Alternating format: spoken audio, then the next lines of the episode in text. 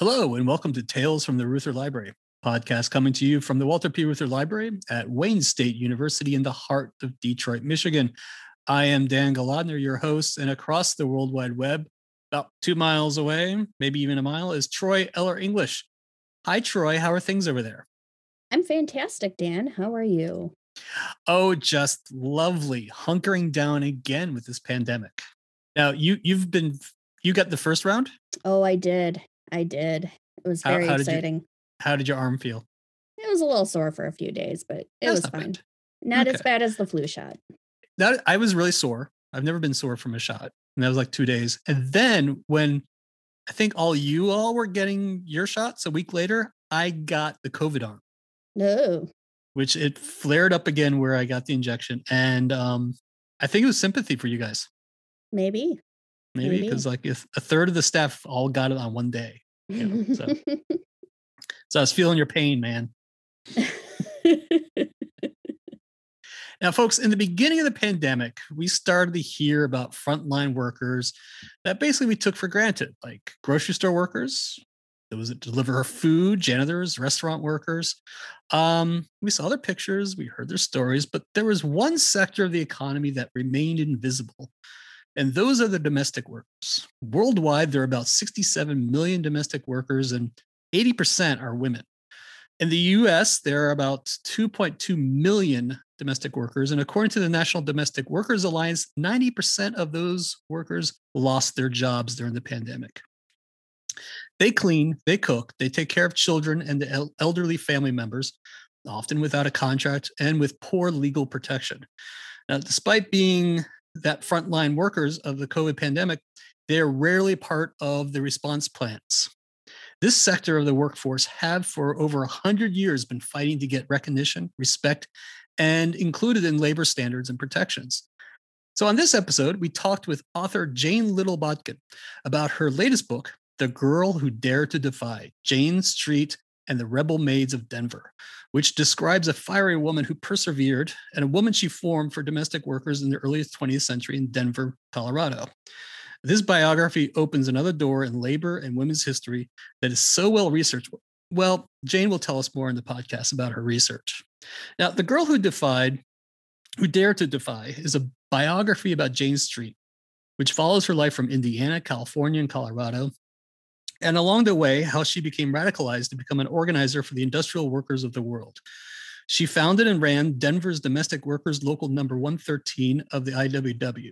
Jane Street stood up to the big business of Denver. She challenged free speech and faced the IWW patriarchy. And this local that she founded was outstanding. It was a hiring hall that listed the good housewives and bad housewives. It had childcare, and it was a safe haven for women who worked for the elite of Denver. To sum up how domestic workers were treated, Street said, quote, of all the abused people on earth, none is worse treated than the general housemaid. The majority of housewives follow an aged tradition of looking down on those who serve them and their families and refuse to practice patience or give counsel or regard the women they hire as human beings. And all Jane wanted was to bring dignity to those who were invisible. Now, Jane Little Botkin, who wrote the book, was a public school teacher for 30 years in Texas and then caught the historical investigation and writer's bug. She has won the Spur Award from the Western Writers of America twice, and her book, Frank Little and the IWW, The Blood That Stained an American Family, won numerous awards. And oh, by the way, it's her great granduncle was Frank Little. So she got a little bug that way too. If you want to know more about Botkin, her website is janelittlebotkin, all one word, dot com. And as always, if you want to know more labor history or hear what is going on with current labor and workers issues, please visit laborradionetwork.org. That's all one word as well. So sit back and enjoy this episode about Jane Street, the girl who dared to defy.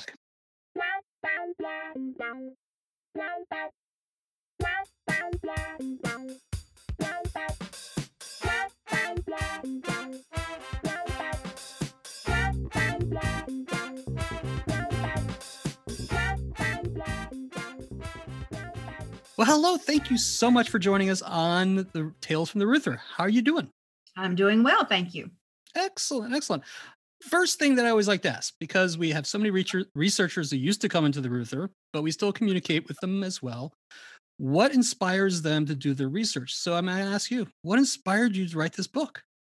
You know, uh, even beginning with Frank Little and the IWW, which was my first book, it's the family connection. And with Jane Street, it actually was a family connection. It, it with a girl that dared to, who dared to defy, she was an extension of Frank Little. Frank was one of the few men who seemed to have this empathy for women at that time. The IWW was inclusive, it was for all genders and all ethnicities and trades. But even though they welcomed women, women really didn't have a strong role unless you were one of the Easterners like Matilda Robbins or Elizabeth Gurley Flynn, who's probably the most famous. But Western women generally uh, played no very small roles, um, if any, and they weren't even included in literature. And Frank had actually um, wanted to have the literature had actually gone to a conference and gone to a GEB, a General Executive Board meeting with the IWW, and requested to include women's literature, and he was voted down. But I found that he had actually helped Jane organize, and that just fascinated me. And then there was so there was a family connection with Frank that translated to Jane, and then there was another family connection. Um, I'm very into my own family genealogy, and my grandmother, who was the daughter of um, a first generation Danish immigrant, uh, my great grandmother, who was married to a mining superintendent in Louisville, Colorado, uh, at the time of the, the Colorado Coal Wars in 1903 1904. They lived in Louisville, and um, he, the the stepfather, because his name was Gradell, he was actually he, he accidentally shot himself hunting, pulling the gun out backwards. And my great grandmother died of pneumonia. And my grandmother was left an orphan at 13 years old in Louisville, Colorado. Some men came from Iowa, Scandinavians came down, grabbed my grandmother, took her back up to Iowa, and she was married off at 16 years old to a man who was 32 years old, uh, a Swedish immigrant. And I didn't know this for years. I, I just discovered it about the time I was research, researching Frank. And as it turned out, uh, my grandmother ran away. And she was she ran away and at 17 18 years old showed back up in boulder colorado which is right near louisville. And she went to work in a mansion on pine street. I drove by the mansion. I didn't know it was a mansion. I did a field trip drove by there and it was an enormous house enormous mansion. And i had postcards where she used that address. And i thought oh, she was working here as a servant when I went to research in the Denver Public Library, they have wonderful librarians on the fifth floor where the Western history gene- genealogical research is. And this fella told me, he says, Well, you know, there's an old adage that in Scandinavia with Scandinavians, immigrants, that good girls become maids.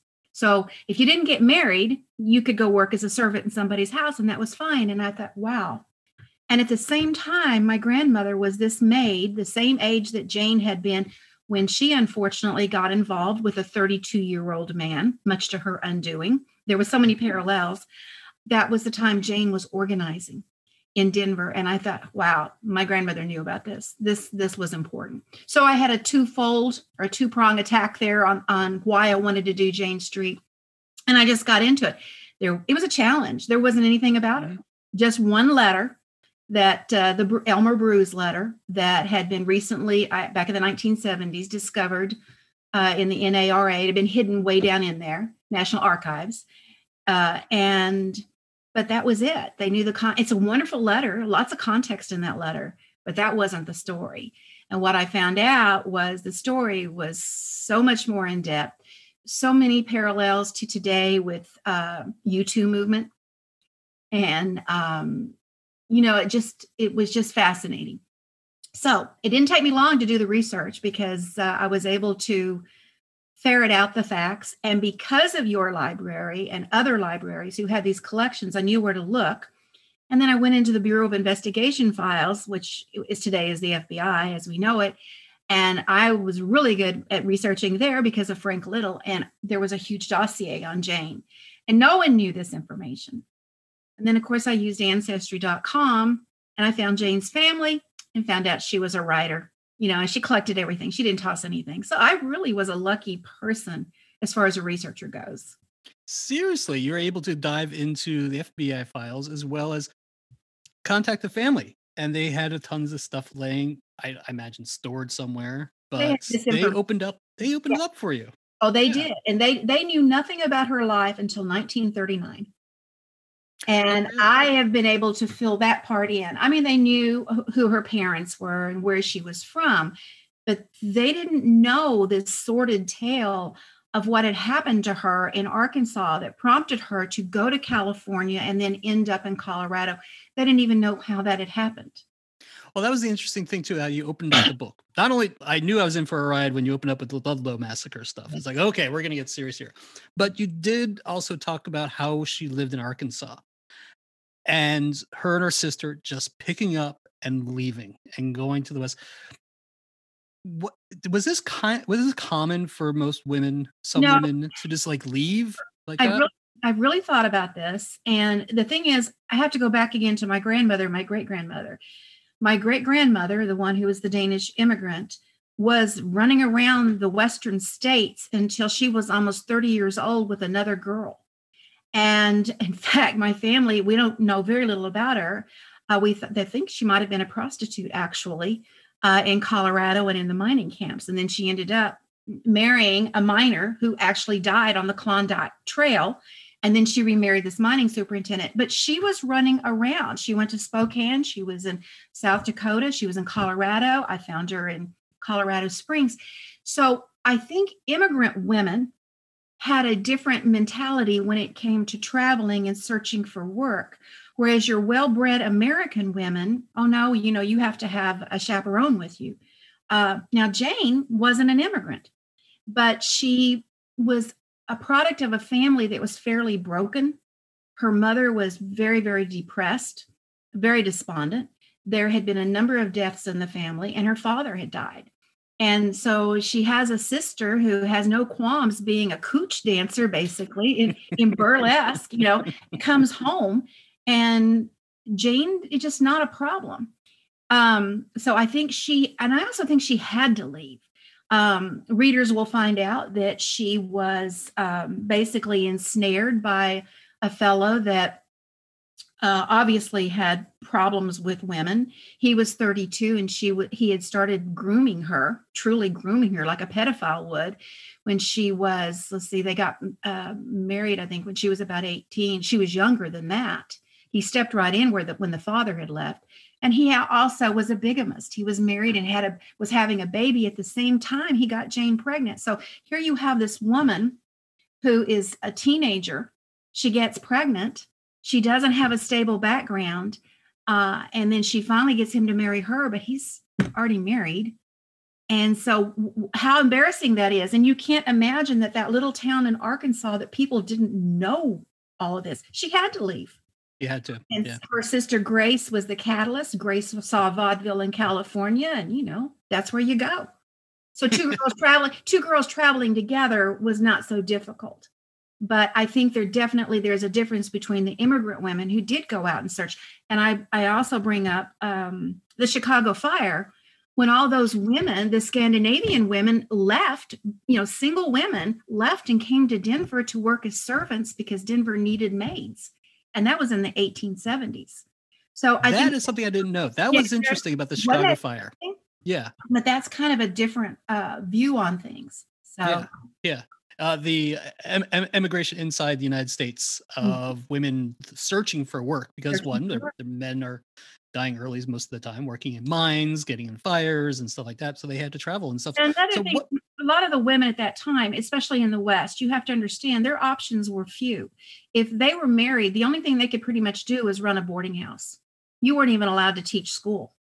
And so for working women, it, was it was quite difficult. You had to marry well, or you know, you were you were a servant. Mhm. So All right, Jane Jane leaves Arkansas. What is waiting for her and her sister on the West Coast when they arrive? Let's say they arrive in Sacramento, then they move into they, they leave Sacramento and California, head towards the Rocky Mountain state of Colorado. well, what is waiting for them there? In in in Sacramento, um, what reader, what people will be surprised to find out, because every time you look up Jane Street, it says she was a maid, and she wasn't a maid at all. She got a high school education and got and became a stenographer. She had stenography training, and so that's the first misconception or first untruth that's been repeated quite a bit from people who don't know anything, and I didn't know it either. So she does get her, she does work as a stenographer in California for a couple of years before she heads, well, actually, for almost five years before she heads to Colorado. And it's in California that she became indoctrinated with the IWW. Now, they did not get her to Denver. Um, what happened was the Ludlow massacre. And the the for people who don't know what the Ludlow massacre was, it was a tent colony of Italians and Greeks and other minorities uh, near Trinidad, Walsenburg, Colorado, and they had struck against Rockefeller, J.D. Rockefeller's uh, coal company, coal mining company. And because they were striking, they were thrown out of the company housing. And so they had to set up these tents. And the people were just barely surviving. There were uh, between 200 and 300 children involved, about 1,200 people altogether and uh, Rockefeller's goons called in the National Guard, and the Colorado National Guard plays an important role in actually in this book. And a lot of the men who were part volunteers with the Colorado Guard, Colorado National Guard, were family members. They were spouses of uh, these heavy families in Denver and Colorado Springs. These well-to-do families, and even the um, the commander was an ophthalmologist in Denver. And so some of these men actually do leave before the Ludlow massacre, but these gun thugs come in and they bring a Gatling gun in on, and they bring it in on a train that is also Rockefeller owned, and they mow down people in this tent colony, and um, some women and, and 11 children, two women, 11 children actually die as a result of this, hiding themselves in this pit below their their tent. So when this happened, it made national national news. There was a huge outcry on this, and this was something that Rockefeller really couldn't hide from. This was this was not like the other labor events that had happened. He he couldn't escape this one, and um, and he was making lots of excuses. Believe me. And at the same time, the women, the wives of these husbands who had been part of this same National Guard unit, whose husbands may or may not have been directly involved with Ludlow, were making excuses for their husbands and they were condemning these women. They were basically saying, oh, you know, they were just miners women. They were just, it's just like they were no better than dogs. And it's a good thing they died. We didn't need them. That made the news. And so Jane is sitting in, in California and Elizabeth Gurley Flynn is making her rounds across the nation speaking. Ludlow has happened, and Flynn is speaking about Ludlow and about how all women should be upset about this. It doesn't matter if you're on the elite Capitol Hill in Denver or you're an immigrant wife, everybody should be outraged. And she had that quote that the queen of the kitchen has nothing in common with the maid. I'm sorry, the queen of the parlor has nothing in common with the maid of the kitchen. And that was a profound statement that was repeated and it hit Jane's ears. The men that were in the local where uh, Jane was in Sacramento, they they didn't care about this. This this was not significant. And so she was truly a pioneer in having to organize um, this group of women because no one had organized like this before. There had been cannery strikes, and you know, on the West Coast lots of stri- strikes in the the industries where garments were made, but nothing like this. And so she couldn't organize the same way. So I don't know. Jack Street, who was her husband, shows up in Denver. I'm not sure if that prompted her to go or if if it was doubly because of what happened in Ludlow. I think it was more the fact that she was starting her activism and Flynn is known as the rebel girl, and lots of women are trying to emulate her. And because Jane, when she reaches Denver, her feet hit the ground running. She immediately gets a job as a maid to find out what it's like. She's got to establish her creds, and she works for three months as a maid. And having Jack Street there, well, he could babysit because she did have a little a little boy. They had a son together. So that's what she does. Grace is there with her. Grace, her sister, opens up a music school. So the two sisters are there again together. And I, I, I think that was what it was. Jane didn't know about any deficiencies as far as a servant. She didn't know everything else that we find out about the that particular class of people. It's what happened in Ludlow, and she's going to punish these women on Capitol Hill. she is. but yeah, you you you mentioned you you touch on this. What she organized when she organized the local in Denver, mm-hmm. she didn't just organize a union. No. She what she did, what I found when I was reading this about what she did was like remarkable because not only was she breaking down the isolation of domestic workers, which reminded me because I when I, at the Reuther, I deal with the teacher unions.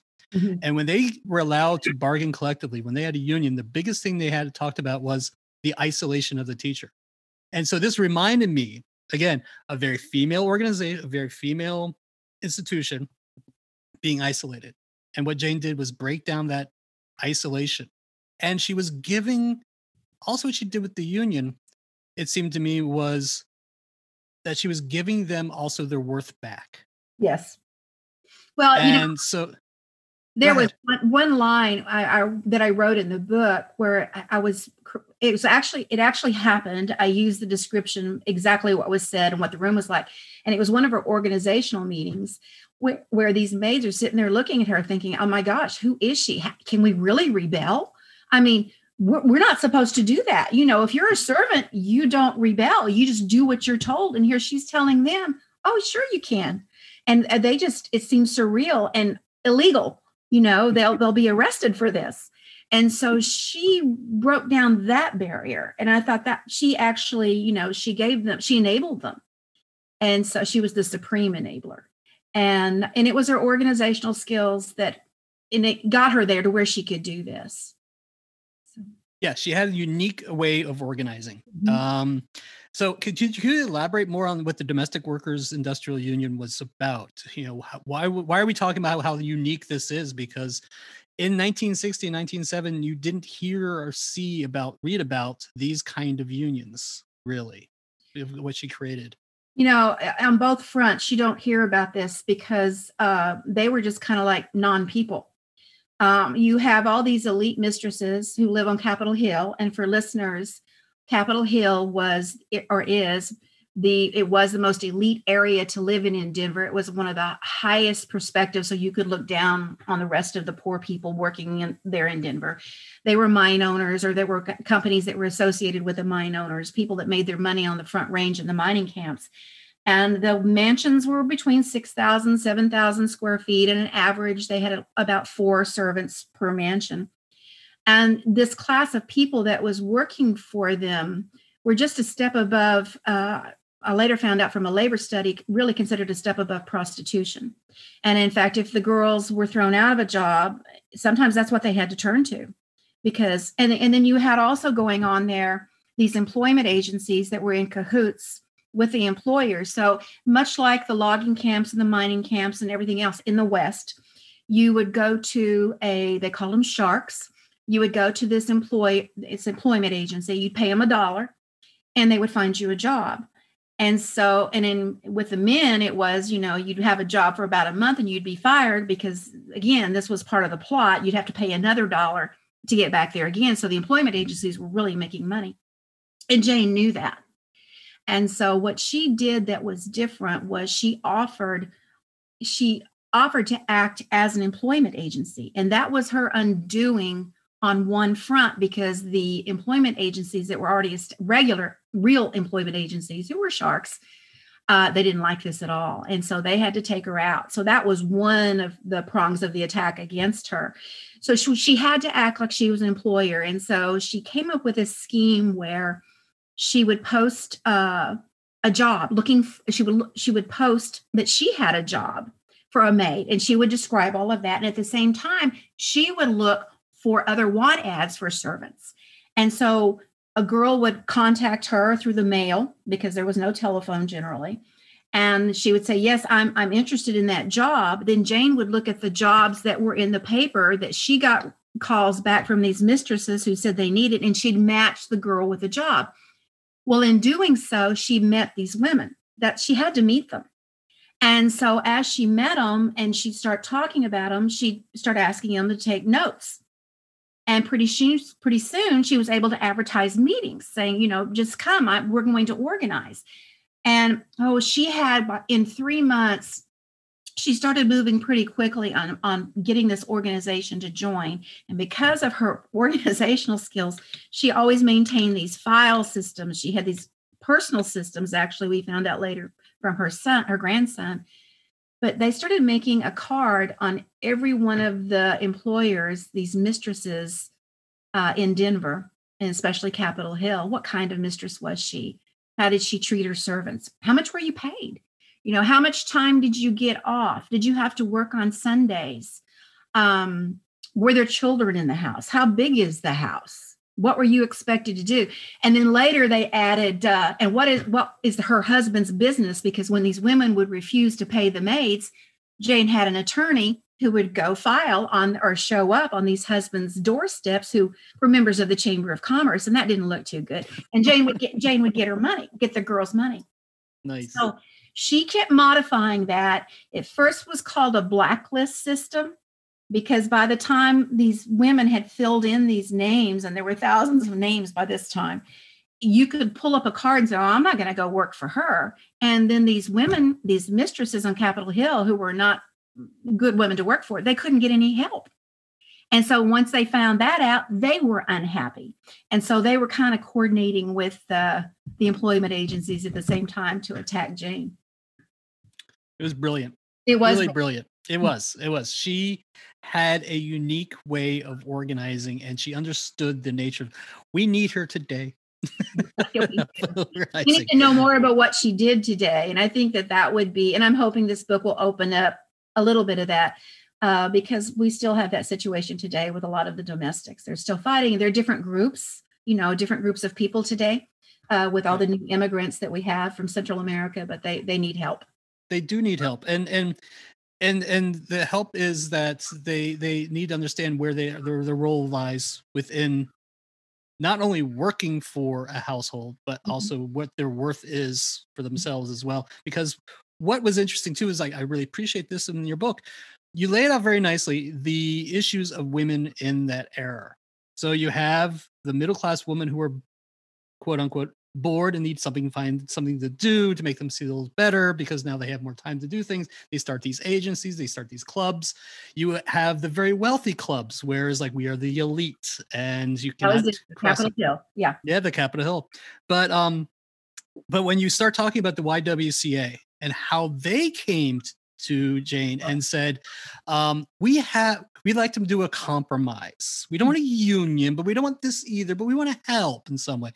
What did the YWCA do? And you know, that, it kind of kind of did some things to her organization as well. They did, but you know what's funny about the YWCA? They were and I didn't realize that Harriet, Harriet Roelofs, or I think it's pronounced Roelofs, is R O E L O F S. Good German word, maybe Raylos. um, she um, she wanted to make this into a science. And, and you know and this is where we get home economics in classes later. You know so you you had uh, industrial and then you had the home economics for like housewives.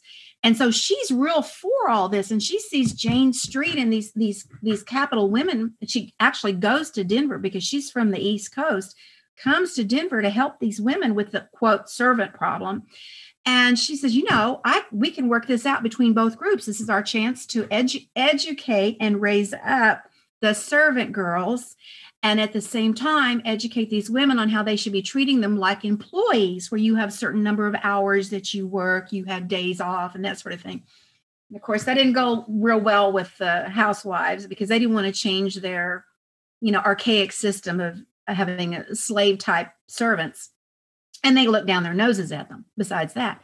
But jane saw through this because she she was the, actually the the IWW was already resisting any kind of quote scientific processes.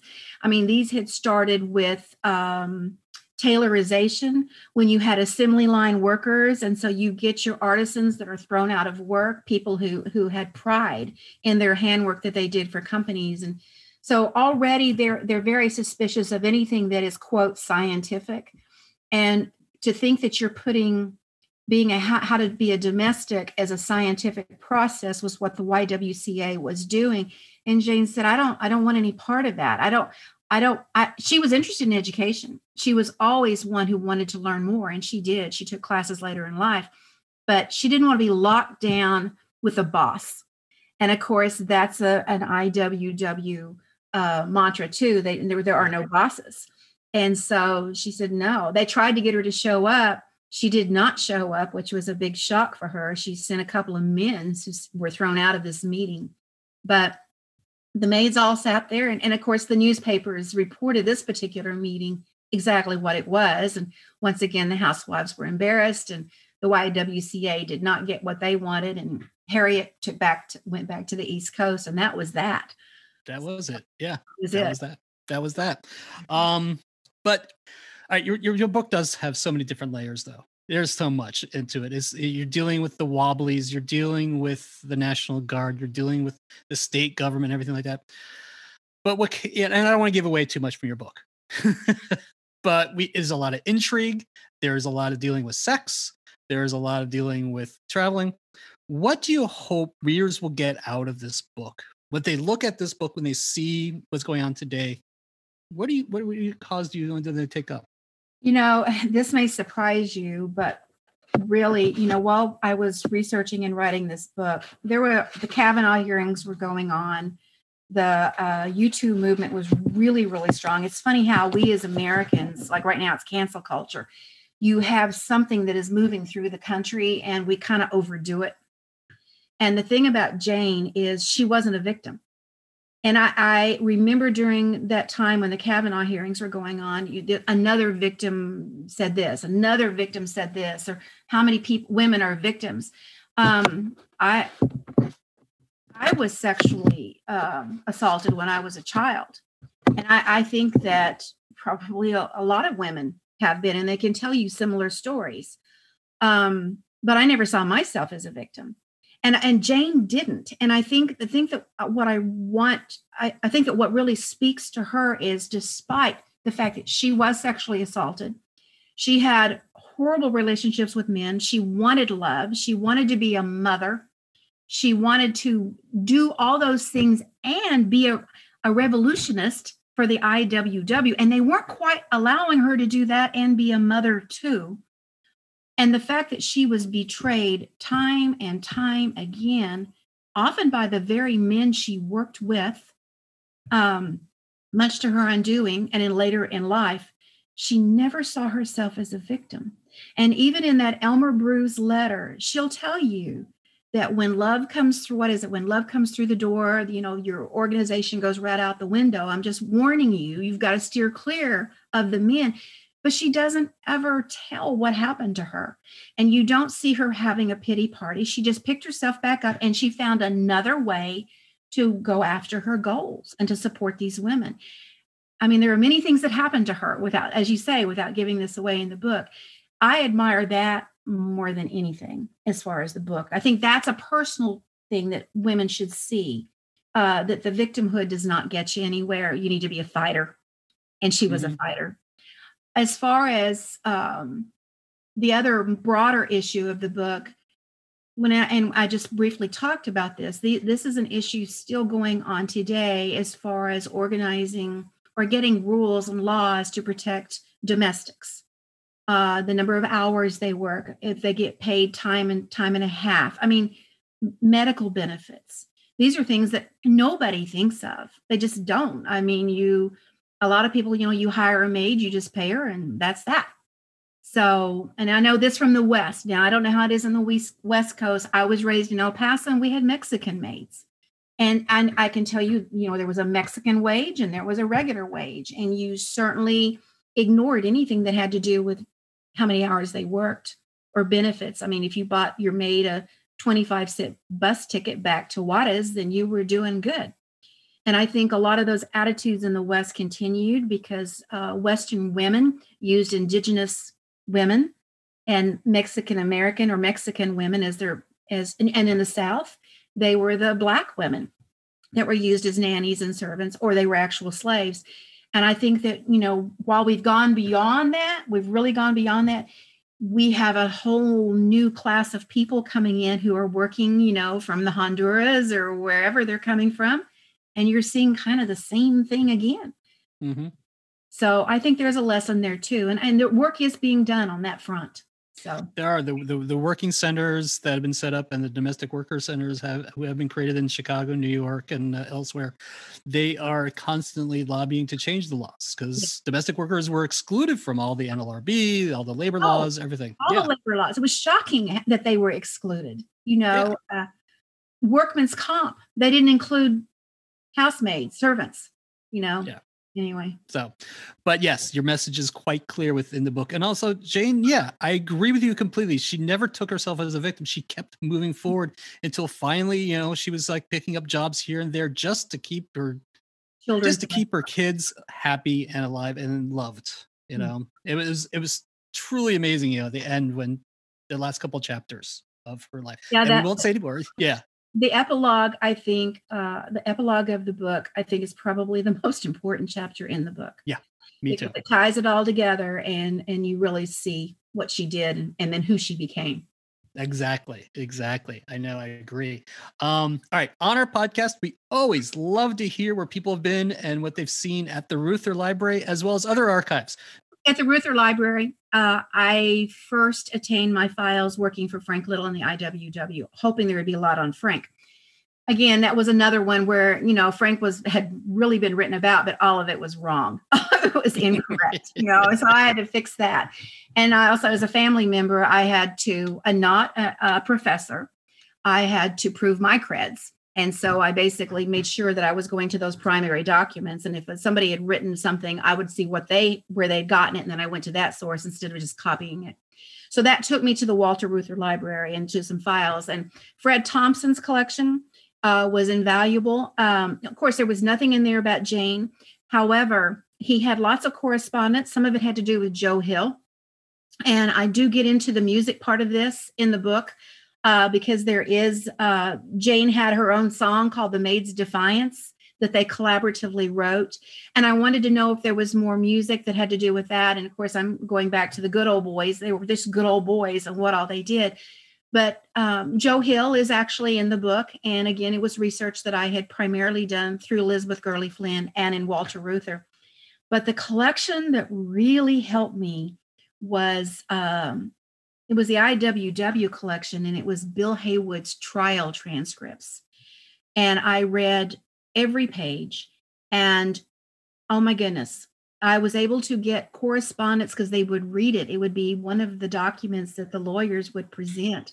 I found out about Frank, his relationship with Jane. I found out about how Haywood felt about Jane, Richard Brazier, Brazier, Brazier, how he felt about Jane.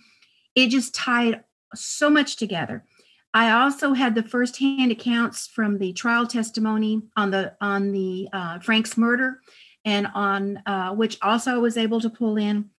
Um, so uh, there was enormous information from that. And again, I, I cross-checked everything, but you know, when you're looking at the correspondence, that's pretty much the the words you want. You can't count on the newspapers at that time because they were company owned.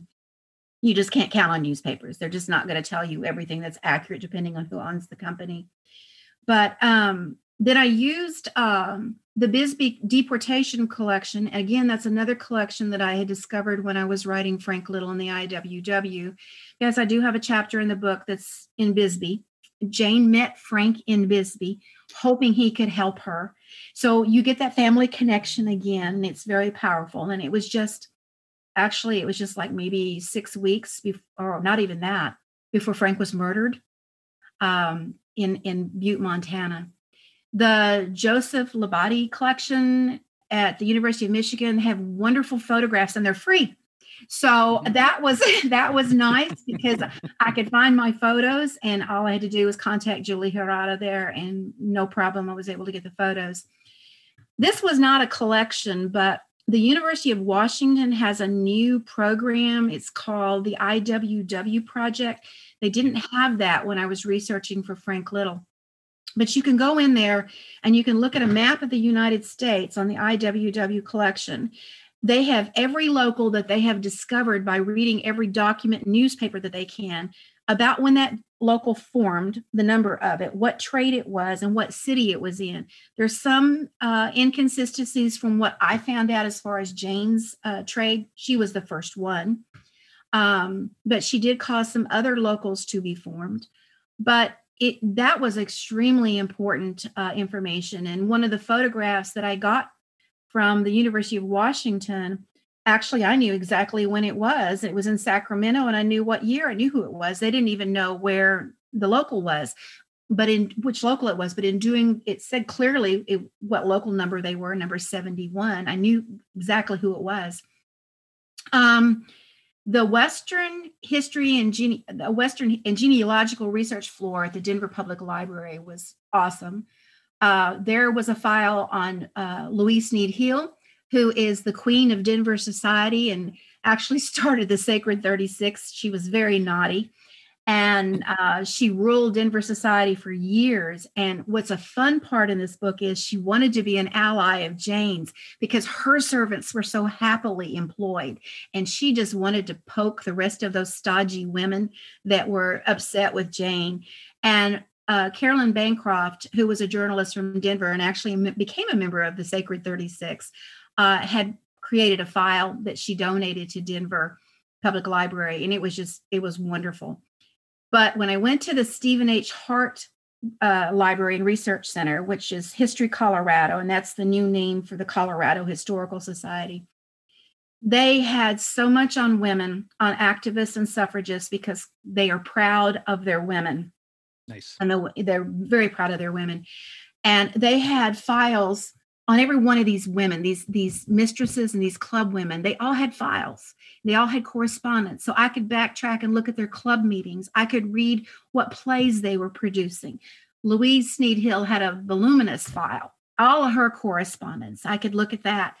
Um, i held susan b. Anthony's letters in my hands. I mean it was just wonderful. And i would say that these women, the majority of them, really were suffragists or activists who wanted to help. And then there were those who just did it because they had leisure time, you know, felt like they were doing something good, you know, it looked good.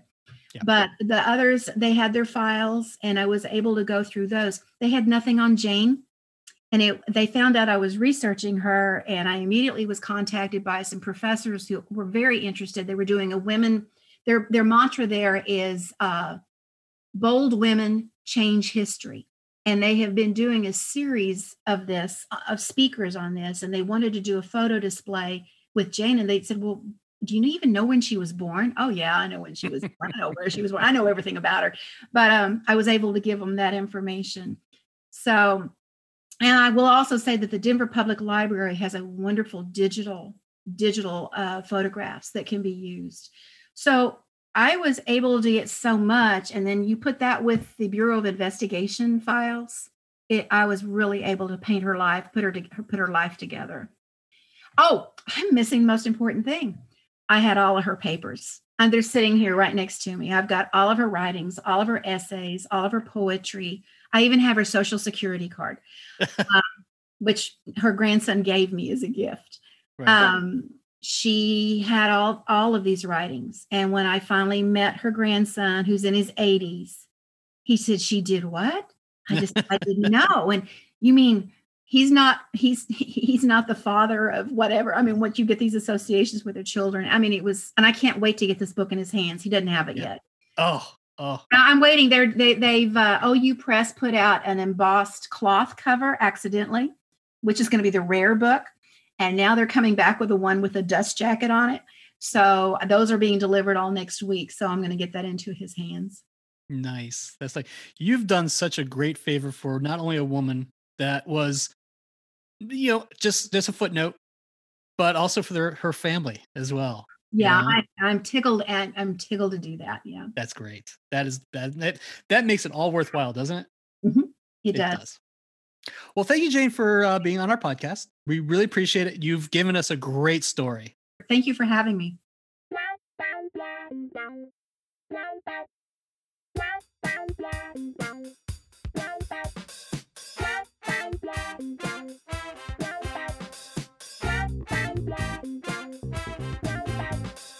Tales from the Reuther Library is a production of the Walter P. Reuther Library of Labor and Urban Affairs at Wayne State University, coming to you from the heart of the Cultural Center of Detroit, Michigan.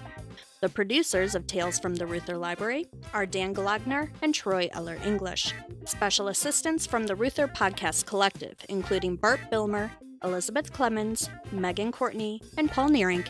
Of course, this podcast could not be done without the research and the support of the entire Reuther Library staff.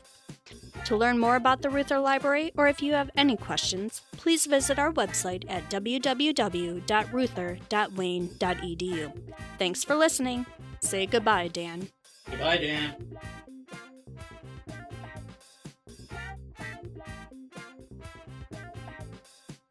That Wow. is something I don't. Uh, I- I'm speechless. Finally, Did you have extra coffee this morning? I, I. Or not too much coffee? That's it. Not too much. I, I stopped myself right before that edge of getting too hyper, and I'm drinking warm water to help with the throat. You know, Mm. that's you know us DJs have to keep that throat, uh, you know, nice and calm.